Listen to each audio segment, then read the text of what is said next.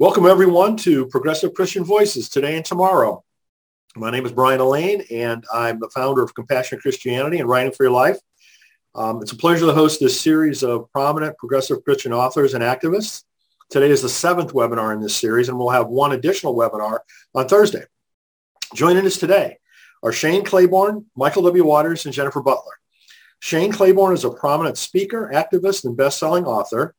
He worked with Mother Teresa in Calcutta and founded the Simple Way in Philadelphia. He heads up Red Letter Christians, a movement of folks who are committed to living as if Jesus meant the things he said. What a concept.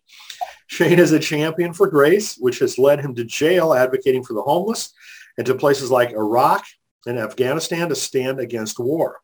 He now, now grace fuels his passion to end the death penalty and help stop gun violence. Shane's books include Jesus for President, Common Prayer, Becoming the Answer to Our Prayers, his classic, The Irresistible Revolution, and his newest book is Beating Guns. Shane was also a contributor to our recent book, How to Heal Our Divides, a Practical Guide. So welcome, Shane. Good to be with you. Dr. Michael W. Waters is the founder and lead pastor of the Abundant Life African Methodist Episcopal Church in Dallas, Texas. He's appeared on ABC Nightline, CBS This Morning, NPR, NBC, PBS, many other venues. He's also been featured in many print and online media outlets.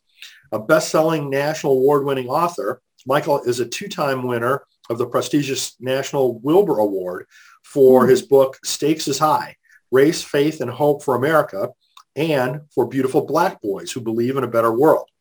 Mm-hmm. Publishers Weekly calls his latest book, Something in the Water, a 21st Century Civil Rights Odyssey, a blistering critique of white supremacy and racial injustice, and an incisive work that should be a wake-up call to Americans in general and the church in particular. Michael's the National Vice Chair of Foot Soldiers Park, an educational center in Selma, Alabama, and an executive board member of the Perkins School of Theology at Southern Methodist University. Michael, too, was a contributor to our recent book, How to Heal Our Divides, a Practical Guide.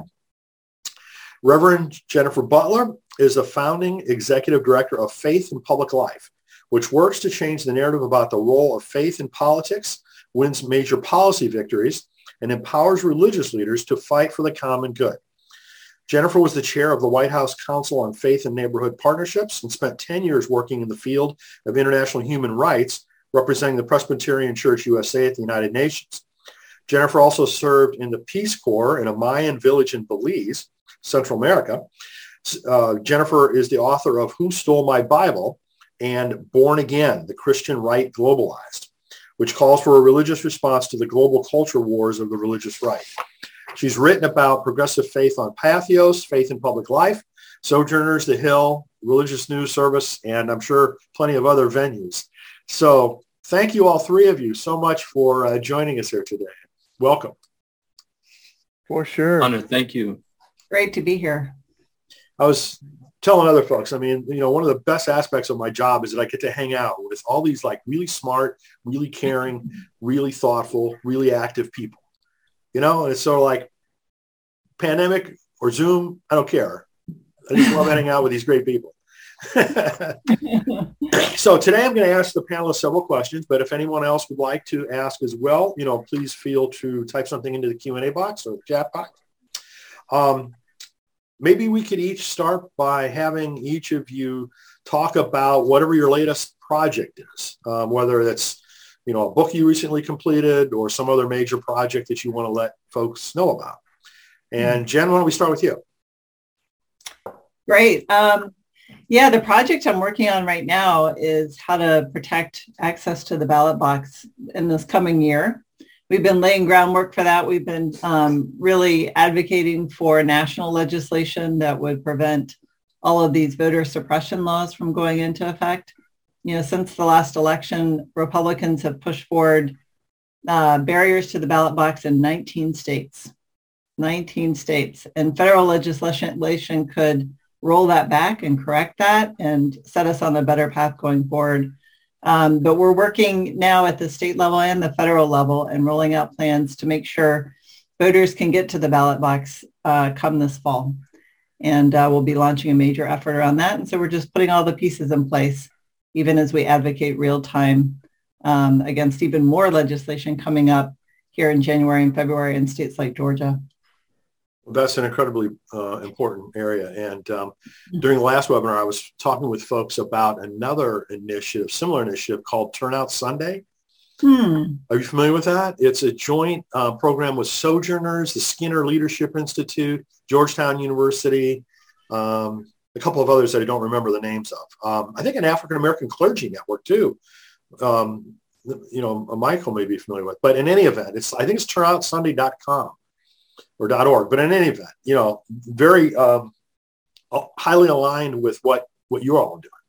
Um, mm-hmm. But the other thing I want to ask Jennifer is how can the rest of us get involved? What are the ways that we can support that effort? Yeah, great. Well, you can um, look at our website, faithandpubliclife.org, and sign up um, because we'll be sending instructions out. Um, and we're going to convene a um, sort of election protection network that will be um, of strategic leaders that will be meeting throughout the year to design strategies and to build uh, leadership councils and infrastructures in states that are uh, go- going to be most affected by these efforts to prevent voters from getting to the ballot box. Um, so you'll be able to sort of join that coalition. We'll have ongoing webinars and how to prevent violence, um, how to um, you know, bring up voting issues in your own locale. Um, and uh, we'll just be uh, galvanizing the whole, you know, faith community around the country. We did this right post um, election up through inauguration to make sure as well that um, the votes of the 2020 election were certified and to prevent efforts for um, you know, of allegations of uh, voter fraud, et cetera. And uh, we're able to really be successful in that. And so we'll we'll expand that in the coming year. And you can just sign up at our website at faithandpubliclife.org. Good, good. Well, we'll try to do our best to help get the word out about that. Um, Michael, how about you? What's latest in your neck of the woods? Well, first, it's a delight to be with all of you uh, this afternoon, this afternoon for me now, uh, and uh, grateful to share with you. Uh, just announced today, which is a great blessing. I am now uh, formally a Emerson Collective Fellow and will be a part of that work over the course of the next year, focusing on strengthening our democracy. So I'm a part of the democracy cohort. And my emphasis, study, and research will be in the area of storytelling, how storytelling helps to strengthen democracy uh, which is a part of the work that I've been engaged and I'm looking forward to expanding over the course of this last, of this next year. And so a good portion of what I've been doing has been preparing for that work and a part of the preparation for that work. I know that you and Shane know this well. I have a growing and extensive um, um, collection of artifacts uh, mm. in terms of uh, white supremacist relics as well as artifacts from uh, the Black American experience and a few that have recently come in. I've got some more that are on the way, but really been archiving and uh, identifying and, and, thankfully receiving additional artifacts. Uh, this is from the city of Charleston. Uh, this is a freedman's badge. Um, my ancestors used to have to wear this badge around this neck, their necks, if in fact they were freed persons, so that they would not be uh, apprehended and returned uh, into slavery. And so this is from the city of Charleston. It's kind of hard to see with the glare, but it has Freedman uh, registration number 112. I think it's very important to understand how organized white supremacy has always been. Mm. So this was a registered aspect of that reality. Also from uh, the city of Charleston. Uh, this is a slave badge. Let me see if I can get it closer to you, maybe wow. to the camera.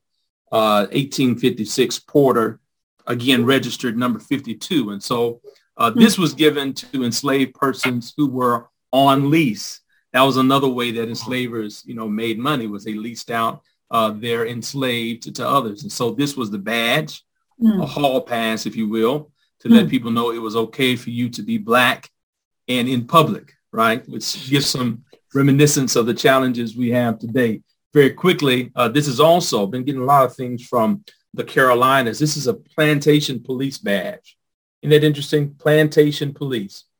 Any white man could be deputized as part of the plantation police with the sole uh, purpose of recapturing, re-enslaving those who only yearn to be free and bringing them back uh, into bondage. And then finally, which I am particularly uh, uh mesmerized and grateful that I have in my possession now, as I think it will be very important to telling the story. This is a manilla bracelet. Any of you ever seen this? Are you aware of it?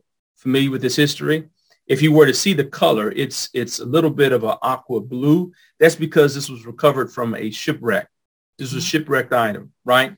Uh, this item was used by Europeaners when they went to West America, West Africa to purchase my ancestors. So six to eight of these, and they were usually bronze or copper, six to eight of these bracelets would be enough to purchase a human being. Wow. And so this is what I'm attempting to uh, draw uh, into my collection as a part of our extended work in telling the story of democracy, mm-hmm. how we got here and what we must do to improve from this place. Mm-hmm. Uh, so that's that's been what's been going on in my neck of the world. Wow. Wow. Well, thank you so much for sharing those. My goodness. And I'm so glad that you're becoming kind of a focal point for pulling that stuff together. Well, it's it's been a passion. Uh, I think that it makes it real. You know, uh, Shane, and, and you've seen this multiple times. I got a lot of things in ready reach, but this is an authentic second generation Ku oh, yeah. Klan hood. You've seen me share this before yeah. with a robe, and I have some more Klan paraphernalia that's on the way. Again, it just makes it real you know, white supremacy is not just this mythology. It's not just something that is uh, in the air. You can actually, it's tangible. You can touch it. There are bodies, uh, unfortunately, that have been failed. There are systems and structures that have been at work. And, uh, and, and so whether it's engaging young people or engaging adults, I think this adds another layer to the realness of our experience. Absolutely. Absolutely. Well, thanks again for sharing that with us. Mm. Shane, I know you're always a busy guy and on the go. What, what's the latest uh, that you've been up to? Oh, well, it's good to be with you, Brian. It's always good to be with uh, Jen Butler and Michael Waters. This is a great day. Uh, I, I'm, Michael, I got I got one of those uh, uh plantation slave patrol badges in the antique store here, and uh, there must be too many of them down here in North Carolina. Let me tell you. But uh, hmm. uh, since it's show and tell, um, I, I, brought a few things too, Brian. I brought my these are my you know I've been making shovels out oh, of yes, uh, guns. So this is one of I've got a whole pile of them here because I've been working hard. I find it's very therapeutic. You know, you we in the pandemic you get cabin fever, so I got to get out and beat some AR-15s into garden tools and stuff. So that's been my hobby. Been good for my. It's been my therapy too. Uh, but you know, I've got all of these, um, and my buddy's making the uh, handles now out of the gun stock. So that's pretty awesome. And I got my my uh, cross here because I, always say that the cross and the gun give us two different versions of power, right? One of them says, I'm willing to kill, and one of them says, I'm willing to die. And uh, so that's been, you know, part of what I've been up to. Michael's got one of those down there, I think, don't you, Reverend Michael? and, uh, uh, but, you know, I've, I've also been doing a lot around the death penalty. And here's where, you know, I think of the, the reason I got involved in gun violence and the death penalty is as I looked at what the Christian community is doing uh, on those two issues, we're not only silent, we're actually a part of the problem. Uh, Christians and white evangelicals in particular are the highest gun owning demographic in America, and we're also the biggest supporters of the death penalty.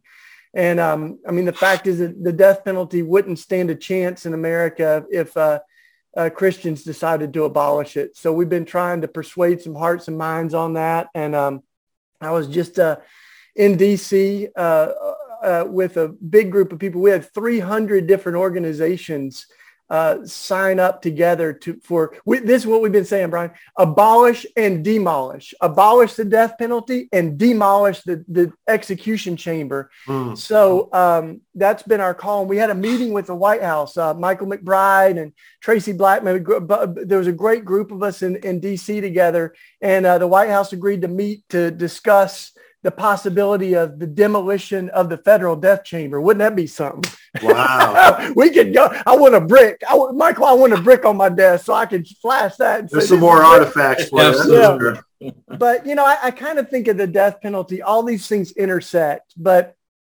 it is such an icon of the residue of slavery and racism. And it's, it's kind of like in Tennessee, you know, we had a statue of Nathan Bedford Forrest, the founder of the KKK, in the Capitol until this year, right? And you're like, we got to get that thing out. And, and we got all kinds of other things that we need to be doing, but abolishing the death penalty, you know, is, is really up there because I think it represents so many other things too. You know, the, the, uh, the brokenness of the criminal justice system, um, the disproportionate ways that we uh, see people of color, you know, on death row, but also in, imprisoned and, you know, where lynchings were happening 100 years ago is exactly where executions are still happening today. Uh, so that's what I've been up to, man. And I'm, we got two executions this week that are scheduled uh, for Thursday. So we'll be hosting vigils online. Hmm. Uh, but um, we also, you know, we're, we're, we're trying to uh, do a bunch of other collaborative work too. So uh, Michael and I, we're, we're doing a children's and youth uh, book club this month at Red Letter Christian. So Michael and I'll be together on a Sunday evening. And uh, so, yeah, all kinds of good stuff. Well, excellent. I mean, you guys are all so productive and so active and doing such important things, you know, so amen for that. And, you know, you know, may God be with all of your efforts. I mean, it's, I can't wish for anything more than that, honestly. So, um, as I mentioned in the introduction, you all have written some phenomenal books, but I know so you're also readers. So I'd love for you to share with folks what you've been reading lately by other authors that you're most uh, interested in or most wanting to share with folks. So Michael, you want to go first on that one? Absolutely, I can. I, I think part of my, uh, because of my work and focus, I've been reading a lot of old magazines. That's what I've been reading. Uh, and so uh, this is one of them. This is uh, Ebony Magazine, which is somewhat shuttered now, but used to be, you know, one of the gold standard of uh, back periodicals in our nation. And this is from May of 1965, uh, following the uh, Selma to Montgomery March. Mm. And so I've been identifying these old, you know, tracking them down, getting my hands on these old historic uh, magazines and wanting to read the, you know, eyewitness uh, firsthand information about you know what was happening at that at that moment in time. You know, I've been privileged to lead uh, pilgrimages through the Deep South. It's hard for me to believe in nearly 20 years uh, in civil rights pilgrimages to cities and sites significant to the civil rights movement. And over that time, I've had the privilege of being with, meeting, developing relationships with tremendous foot soldiers of the movement and those who've been impacted by the movement from Sarah Collins Rudolph, who's that fifth little girl who was in the bombing at 16th Street Baptist Church, to Amelia Boynton Robinson, now sainted, uh, who was assaulted on the Edmund Pettus Bridge. So I've, I've heard some of these stories, uh, you know, firsthand, but it's still been very powerful to read, um, uh, read what these journalists considered what was transpiring. And, and, and really it opens up the, the sights and the sounds, if you will, of movement and of struggle uh, for instance, I'll say this very quickly. In this particular magazine, one of the things that, that that's been really gripping for me is not only were these marchers going through uh, Lowndes County, Bloody Lowndes, which was the most violent planned chapter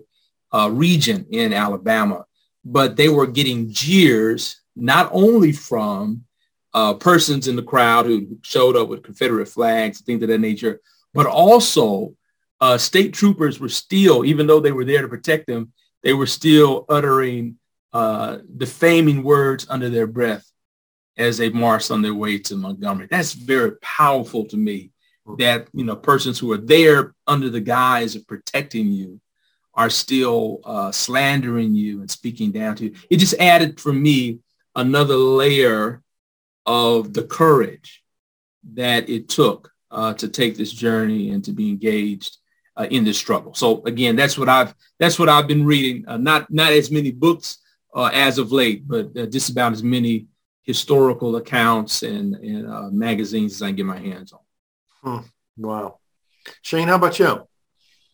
Well, I got a pile of them here because I've been writing a book, so y'all know how that is. I'm flipping through all these books. I got Randall Balmer's, I got uh, Dave Gushee's, I got uh, Dorothy Roberts over here. But the one I've just finished is a friend, I think to many of us, is, is Lisa Sharon Harper's book, Fortune.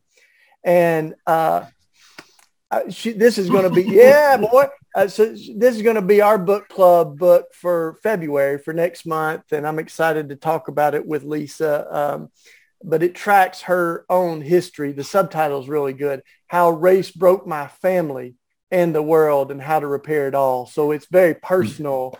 Uh, but it, you know, her family in many ways is kind of a microcosm of so many of the abuses and uh, uh, mistreatment and and uh, things that we what, what white folks did to black folks. So yeah. Excellent, excellent. Well, yeah, I'm on her book launch club uh, or team, you know, for that. So I've been uh, helping to promote her. I'm going to be doing an interview with her um, about the book later this week. So you know, I'm, I'm along with you there. Jennifer, how about you? What have you been reading? I'm on uh, Team Lisa Sharon Harper as well. I'm really excited about Fortune. And as I listen to Michael and, and Shane, I'm struck um, with something that um, I really explored in my book, which is that knowing our history is really a spiritual discipline. It's a prominent discipline mentioned throughout the Bible, the command to remember. Remember in particular, you were once slaves and I freed you, that I'm the God who frees slaves. And that command precedes all of the commandments that we find in the Bible, that remembrance. Um, and for those of us who were not once slaves, but were part of families that were slave holders, we also have to remember from the perspective of people who've been uh, oppressed. And so a lot of my reading recently has been going back and really understanding American history because as a white person growing up in the South, I was often taught a very quite literally whitewashed version of history. It was a very triumphalist version in the sense that we had overcome, you know, we had the Civil War and overcome slavery. But, you know, you have to understand in the South, it wasn't all about slavery. You know, they would compromise the story, the history that people needed to know. And, um, and so I've been going back, you know, and understanding my family's history um, and even understanding some recent twists and turns in history. So a book I really enjoyed was Heather McGhee's The Sum of Us, yes. what racism costs everyone and how we can prosper together.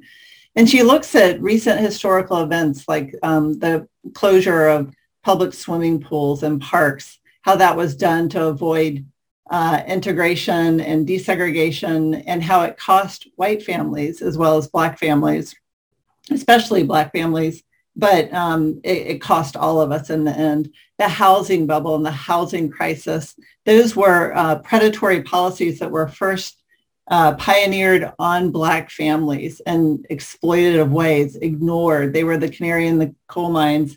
Those strategies were ignored, and then they started to impact white families as well. You know, and so she really shows like how these white supremacist racist strategies throughout our history um, uh, end up impacting all of us. And um, as I work uh, particularly with white audiences to help them understand the implications of racism. I feel like that's a really helpful way in uh, to helping people understand a very really another spiritual sort of principle um, that the sins of the fathers are vi- visited on subsequent generations and that what happens we're all part of one human family and one body and so um, understanding the damage that is done and that we need to unite to kind of create the society that um, god really calls us to have Wonderful. I love uh, Heather McGhee's book too. Uh, I've quoted it quite a bit. Um, I mentioned Lisa Sharon Harper's book the other day in the um, webinar, so I won't um, do that again. But these are a couple of books that I just received. I haven't read them yet. This one's called God and Race, mm. A guide for moving beyond black fists and white knuckles. So it's co-authored by um, a black gentleman and a white gentleman. Um, how you can play a part in ending racism. So as you guys know, you know, my whole How to Heal Our Divides initiative was all around, you know, this type of topic. So I'm really anxious to um, read that, and I'm trying to set up a interview with those two folks. And then just in the mail today, an advanced reader copy for Brian McLaren's next book, Do I Stay Christian? Subtitle is A Guide for the Doubters, the Disappointed, and the Disillusioned. So just like every other Brian McLaren book, I'm sure this is going to be outstanding, and I'm looking forward to reading that as well. So um, just a little preview there.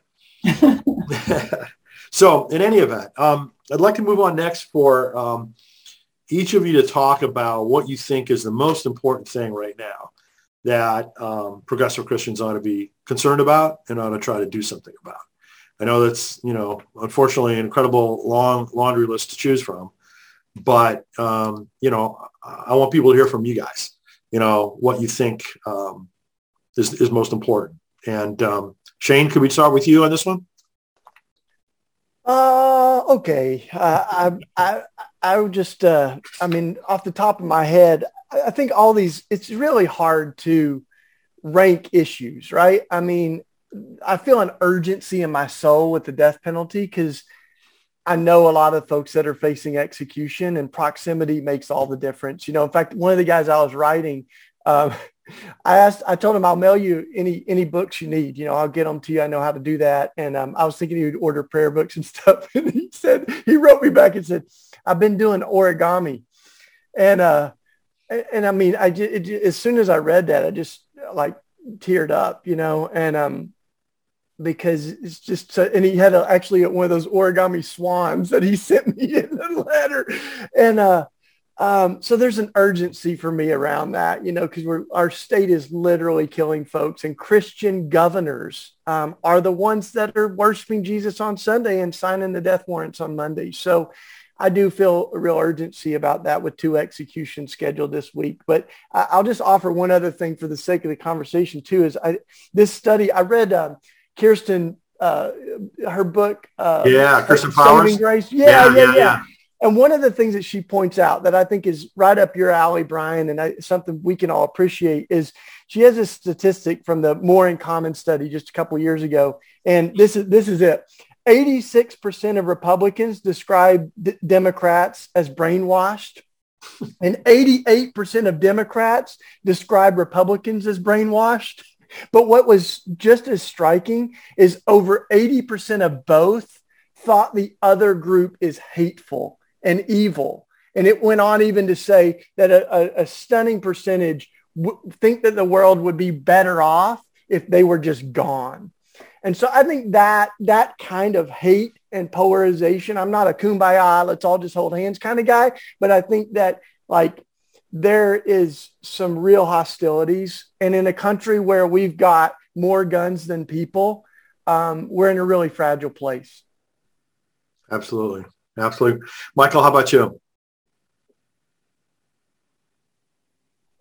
Certainly. Well, you know, I'm thinking back to November, I think that was of 2017, when I was invited to offer the opening invocation before the U.S. House of Representatives. And, you know, in doing that, you have to submit your prayer in advance uh, for approval, for vetting and I, I sent a, a, prayer that I knew was going to be rejected. In fact, I told my wife as soon as I hit uh, I said, this is authentically me, but there's no way they're going to allow me to actually get up and say it. And sure enough, other than one a word they wanted to shift, which actually I think made it stronger, they let me pray in verbatim what I had sent. Wow. And a part of what I prayed, and this is still under the uh, presidency of Trump, I, I included in that prayer that God would protect us from the very threat of tyranny. Not surprised I could utter those words on the U.S. House. Well, here we are a year removed from an absolute assault on the temple of democracy. Uh, that Capitol built by the hands of the enslaved, which I find fascinating as well. And uh, here I am in a state, state of Texas, uh, which I think in many ways is um, leading the way in making America great again uh, in the sense of recovering our white supremacist uh, past and putting into contemporary reality.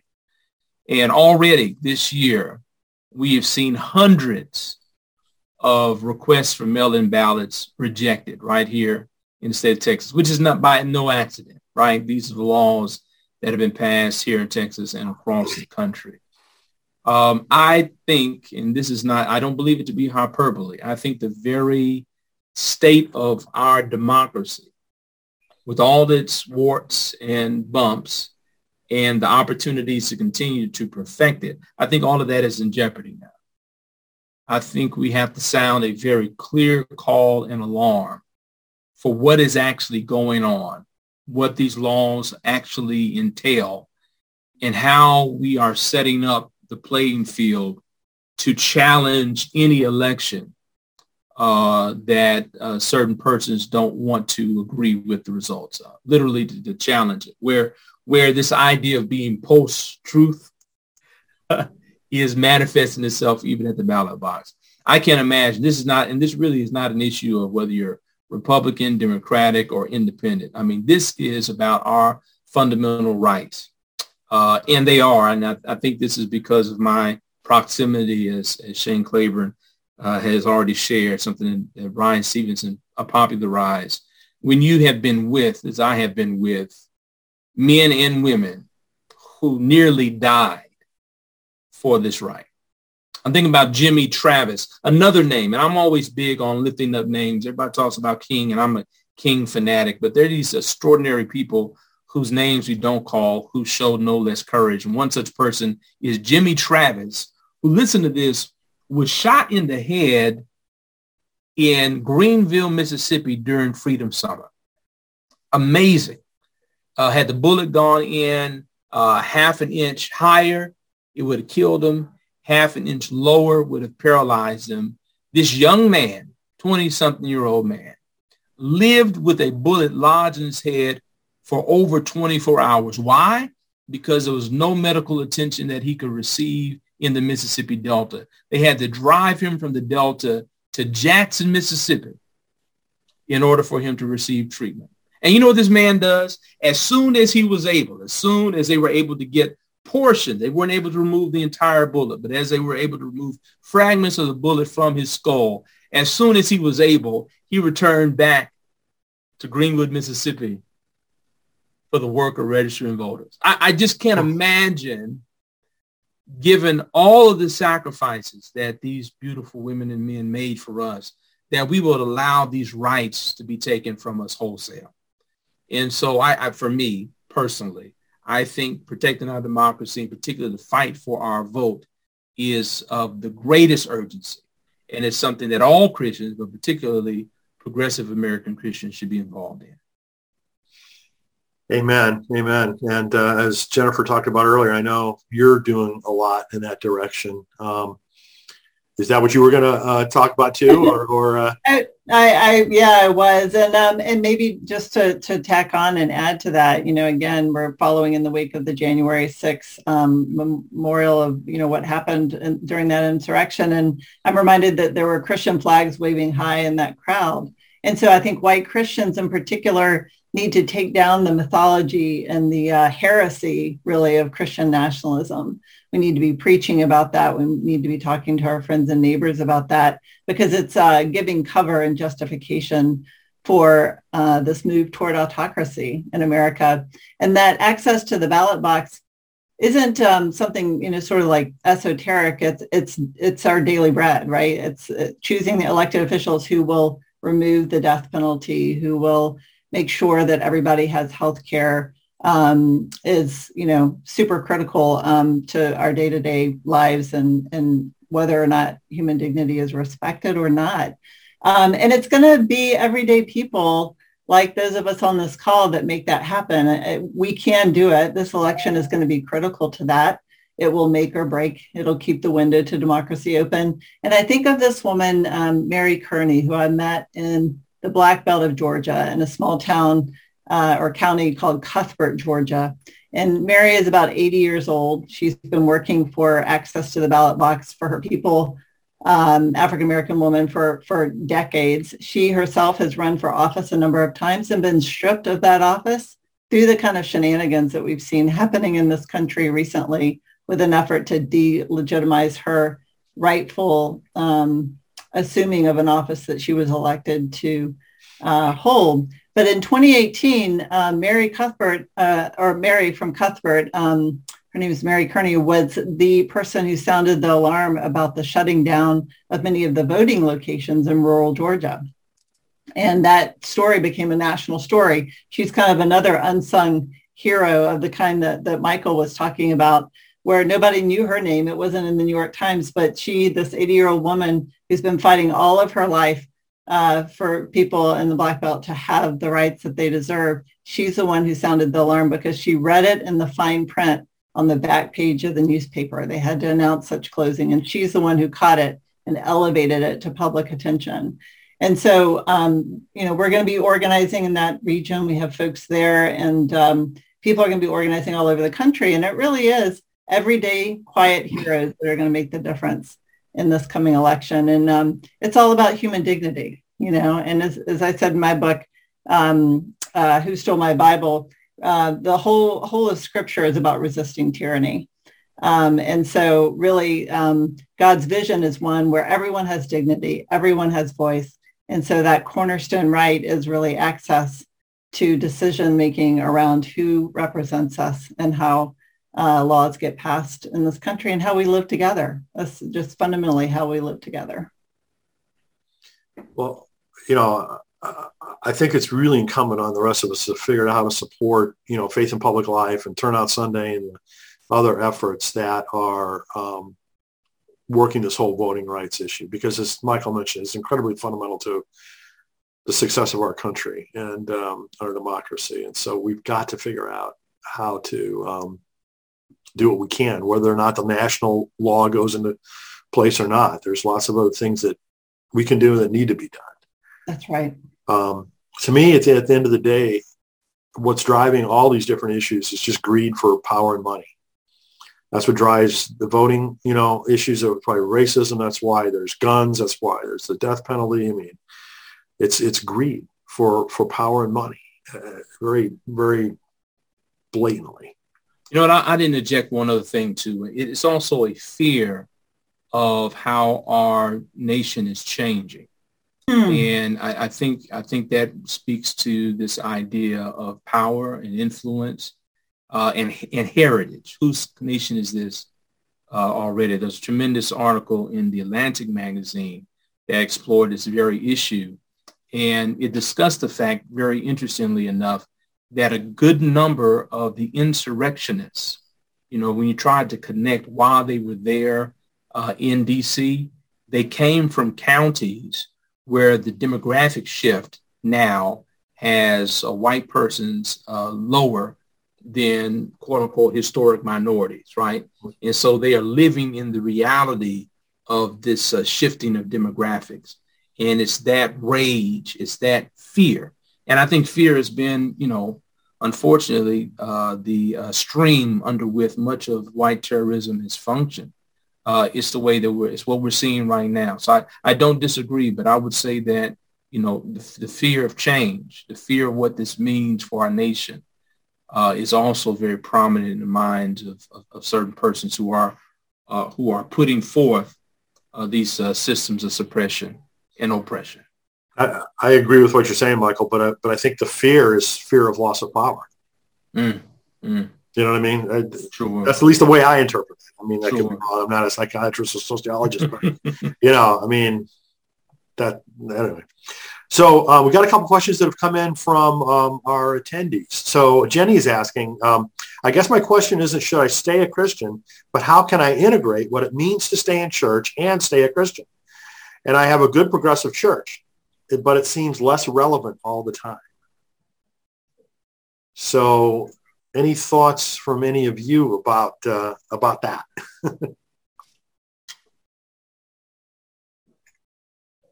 yeah, you know, I think um, churches really need to become incubation places for democracy, um, and I think why we've lost our relevance is because we're not engaging enough the issues of our day, which are core to the faith. There's too much separation between our spiritual lives and how we're living together, which is basically politics or the public square, how, how power is organized in society. And we need to bridge that gap.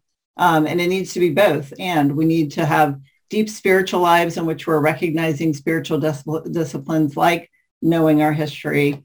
Um, and we need to also be really engaging in our communities and listening to those communities that are most affected by the issues uh, that are at stake. And, and not only that, but reading scripture with the communities that are most affected. And if we could reinvent uh, churches, reinvent our communities in that fashion, um, I think they would be much more powerful, much more exciting, and much more energizing to so many Christians out there. Agree. I think that's right. I um I was a part of a um, special panel with the Smithsonian National Museum of African American History and Culture. We had a dialogue, multi-generational uh, dialogue about the future of the Black church. and uh, the Pew Research Center was there as part of our conversation. And um, as we were sharing, you know, one of the uh, interesting data points is how many millennials, Generation Zers, and even, you know, to some extent, Generation X, uh, Black, are no longer engaged in the life of the historic Black church. Mm-hmm. Well, when you ask these same groups what's most important for them about their faith and the way their faith is exemplified in public, they say opposing racism is, is fundamentally important to their understanding of what it means to be a good Christian, hmm. to be active in the Christian faith. And I, I raise this as a point of recent uh, plenary that I uh, had to uh, deliver, that you have an institution, the Historic Black Church, which was created as a movement against white supremacy and white racism. And yet you have a group of younger Black Americans who are saying uh, that their, their passionate expression of their faith is to oppose white racism, and yet they're not working together, right? Uh, that frequently those younger generations are absent, absent from the midst, which, which suggests to me, I think oftentimes the church has a uh, bad habit of pointing the finger outward and saying, what's wrong with you? But to me, it suggests that there's something wrong with the church. And I think about Dr. King's words in 1963, which I think are underquoted uh, from his letter from Birmingham jail, which, which I think was a critique of the black church. I actually do, where he said every day he meets young people who are outrightly disgusted. This is 1963, disgusted with the church, right? And, and, and don't see any meaning of it. Uh, and it'll be irrelevant for the 20th century. That's now extended, I think, to the 20th, 21st century. So, so the question is, which uh, I think uh, Reverend Butler's already uh, stated very well, is is how how is our faith manifest in the public sphere, right? Uh, that there are people who are no longer satisfied, in particular with the pandemic, which has limited our abilities for in-person engagement anyway. They're not satisfied with coming to a building and having a program or an event. They want to know how their how their faith is actualizing change where they live, right? And, uh, and, and, so I, I, think that's a challenge. That's about uh, should I remain a Christian. It's more about what type of Christian do we want to be. We want to be cultural Christians who are comfortable in our uh, citadels of congregations and, and, and lifting up holy hands and singing worship songs and going back home uh, without doing anything for our neighbors? Or are we really enthused, uh, motivated uh, to follow uh, that rabble raiser named Jesus who said, the Spirit of the Lord is upon me because the Spirit has anointed me to preach good news to the poor. Wow, that's radical. Coming from Isaiah, recovery of sight to the blind, let the fresco Peter declare the year the Lord's favor, that Jubilee. You know, that brown-skinned Palestinian Jew named Jesus, born to an unwed mother, put on the death penalty by the state, hanging out with notorious sinners and women. That that Jesus. So maybe maybe maybe the question is, which which is a whole other question than the one was posed, is is this an opportunity to introduce people to the real Jesus? Maybe the Jesus that we've been following has shown itself to be deficient, and now we need a connection with uh, authentic Jesus and uh, Jesus's mission on earth. Thank you. That's that's a powerful question. Sounds like the mission of Red Letter Christians, doesn't it? I'll just say amen to that. Amen. Hallelujah. So one of the things I've been thinking about lately, is just you looking at the structure of an individual church and the model that we've had in place where the pastor is funded by the congregants of the church in, you know, most cases, right? And if the members of his church are somewhat divided, you know, politically in particular these days. Um, you know, the, the pastor, unfortunately, has got a vested interest in keeping his job. That's his financial livelihood. So how do you deal with issues that need to be dealt with that may not necessarily be comfortable for 50% of your population, whatever those issues are, and keep your job and keep your livelihood? It just seems like the wrong business model you know, it's if you look at behavior analysis in companies and things like that, which you know I used to do some of this stuff. Um, it just doesn't seem like it's the right business model. A, I, you know, I was thinking that as you were saying that, Brian, another book I grabbed over here that just came in the mail. I haven't read this yet, but it's got a, a very gripping title. It says, "Why can't church be more like an AA meeting?" Uh, and it struck me. I, yeah. I, again, I, I, hadn't read that yet, but I've thought about that a lot, you know, and I spend a lot of time with folks uh, in recovery. We're all recovering from something. And uh, one of the, you know, the, the, some of the key philosophies of the recovery movement is they don't own buildings. They don't pay a bunch of staff. They don't have a centralized spokesperson.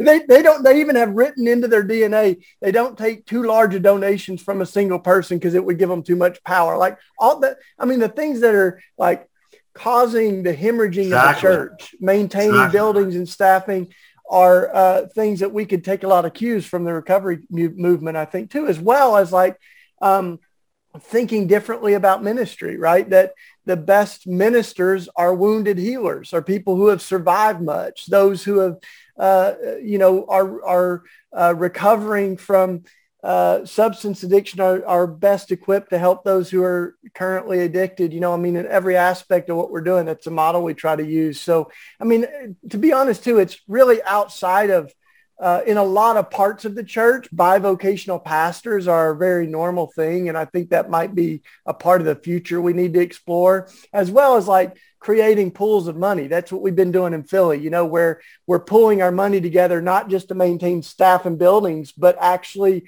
to create a resource to build up the neighborhood and to share with people around us. And so I think we need to be a little bit more creative with some of that. And a lot of the reason that people are leaving the church is because they don't want to sink their time and energy into something that's so navel gazing and just exists for its own self. Amen. Amen. And I don't know if you guys remember this or not, but you know, Frederick Buechner wrote about, you know, how churches be like AA about 30 or 40 years ago. It's something like it was back in the 70s or 80s in one of his books. You know, he had all some of these books were these just short essay things. And one of them was basically what you were just saying, about AA and the value of it. And maybe this is really what church was intended to be in the first place. You know. Well, Brian, I, and I want to, I want to, I want to come back to what you said as well. I don't want to gloss over it because I have a number of friends, uh, white pastors, who are no longer pastoring simply because they said Black Lives Matter. Wow. That's it. Just the expression that they believe. And it's more than I can hold on one hand. These are persons who've called me that I've attempted to provide uh, uh, companionship and support to who uh, are no longer in their pulpits. Um, and, and, the amazing thing is, is that for many of these churches that they were serving, if you were to ask them about racism and about white supremacy and where they stood on it, they would, you know, say very clearly, oh, racism is wrong. Uh, it's not emblematic of who we should be as Christians. And yet they were motivated to remove these persons as their pastors or, or make, well, I remember one gentleman in particular, uh, his budget went down 40% in one year. Folk just stopped giving simply because they said Black Lives Matter, right? And so uh, that's a very real. There, yeah. I, I, I, want to talk about the risk of being a, a white woman or white man in a clerical role, uh, serving a congregation and making that statement in America and standing for it. That's not an easy thing. And so I didn't want to, you, you put it on the, on the table, but I want to really push it there that really it is a question. It's a difficult situation. It is so a vocation, people. whether or not I will continue. And it always has been there. This is true uh, throughout history. Uh, uh, but I think, you know, we're seeing another generation of persons who are really being impacted in some very negative ways. Yeah, yeah. Well, thank you for raising that. That's another great, you know, embodiment of that whole issue. Is that that you know examples that you gave. So um, we don't have a whole lot of time left, and I want to give folks, you three, you know, time to talk about your upcoming projects. You know, particularly if you're working on new books, because uh, you know we all would enjoy uh, more books from from each of you. Um, so I'm like who who should I pick on first uh, on this one? Michael, you want? It? I know you got to be working on a new book, aren't you? Oh, well, I, I am. Hopefully, uh, this work over the course of this uh, fellowship year will manifest as a book of study. So I'm in process of kind of putting that together. I'm also still, this is the latest children's book Liberty Civil Rights Road Trip, and uh, just been really blessed by the reception uh, that it has received and the creative ways in which people are engaging uh, this book, particularly with all this press back against quote unquote critical race theory and what we teach our children. It's been really a blessing to hear from parents and even teachers who are, are saying this is a wonderful way to introduce young people uh, to civil rights history. And so I'm still working in that vein. Book recently came out in October, but I'm hearing from uh, schools and, and individuals across the country who are, who are using the book, who are creating study guides along with it.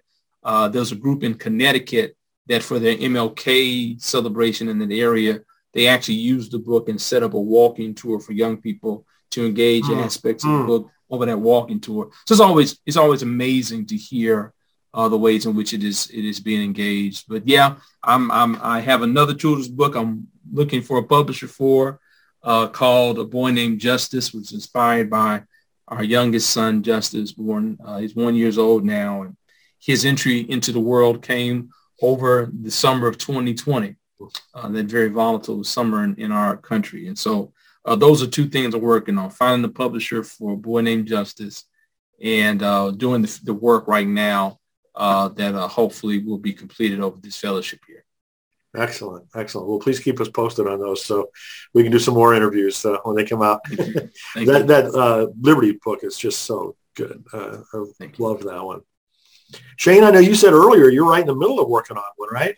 Yeah, well, before I get to that, just so y'all know, I wasn't joking about Sunday night. We're going to be talking about uh, Michael's book, but also uh, just have a few other children's and youth authors because I think it's related to everything we're saying, right? We got to uh, not just deconstruct things that people are no longer constructing like Sunday school, but we've got to like build a more robust uh, faith and resources for young folks. So uh, y'all, y'all can hear more on Sunday night from uh, Reverend Michael and, every, and a bunch, a couple other people. Uh, I'm, I'm right. I just finished a manuscript that was due last weekend. Yay! And, uh, and in case I look like I've been living in a cave, woo, I have been. Um, but uh, yeah, and it's it's on. Um, it's tentative. I, the title might change, but it's tentatively titled "The Book of Life," and it's about a more robust, beautiful ethic of life and how abortion came to eclipse all the other issues. Uh, and define what it means to be pro-life, why there's a culture war and resistance to saying Black Lives Matter. I mean, why can't we say that, you know, uh, and, and still believe that we're not saying Black Lives Matter more than other lives. So it's navigating some of that, you know, and um, telling some stories about what it really means to be uh, for life, not just uh, for birth. So the Sunday night event that you mentioned, Shane, can you tell people again where they can find out more about that?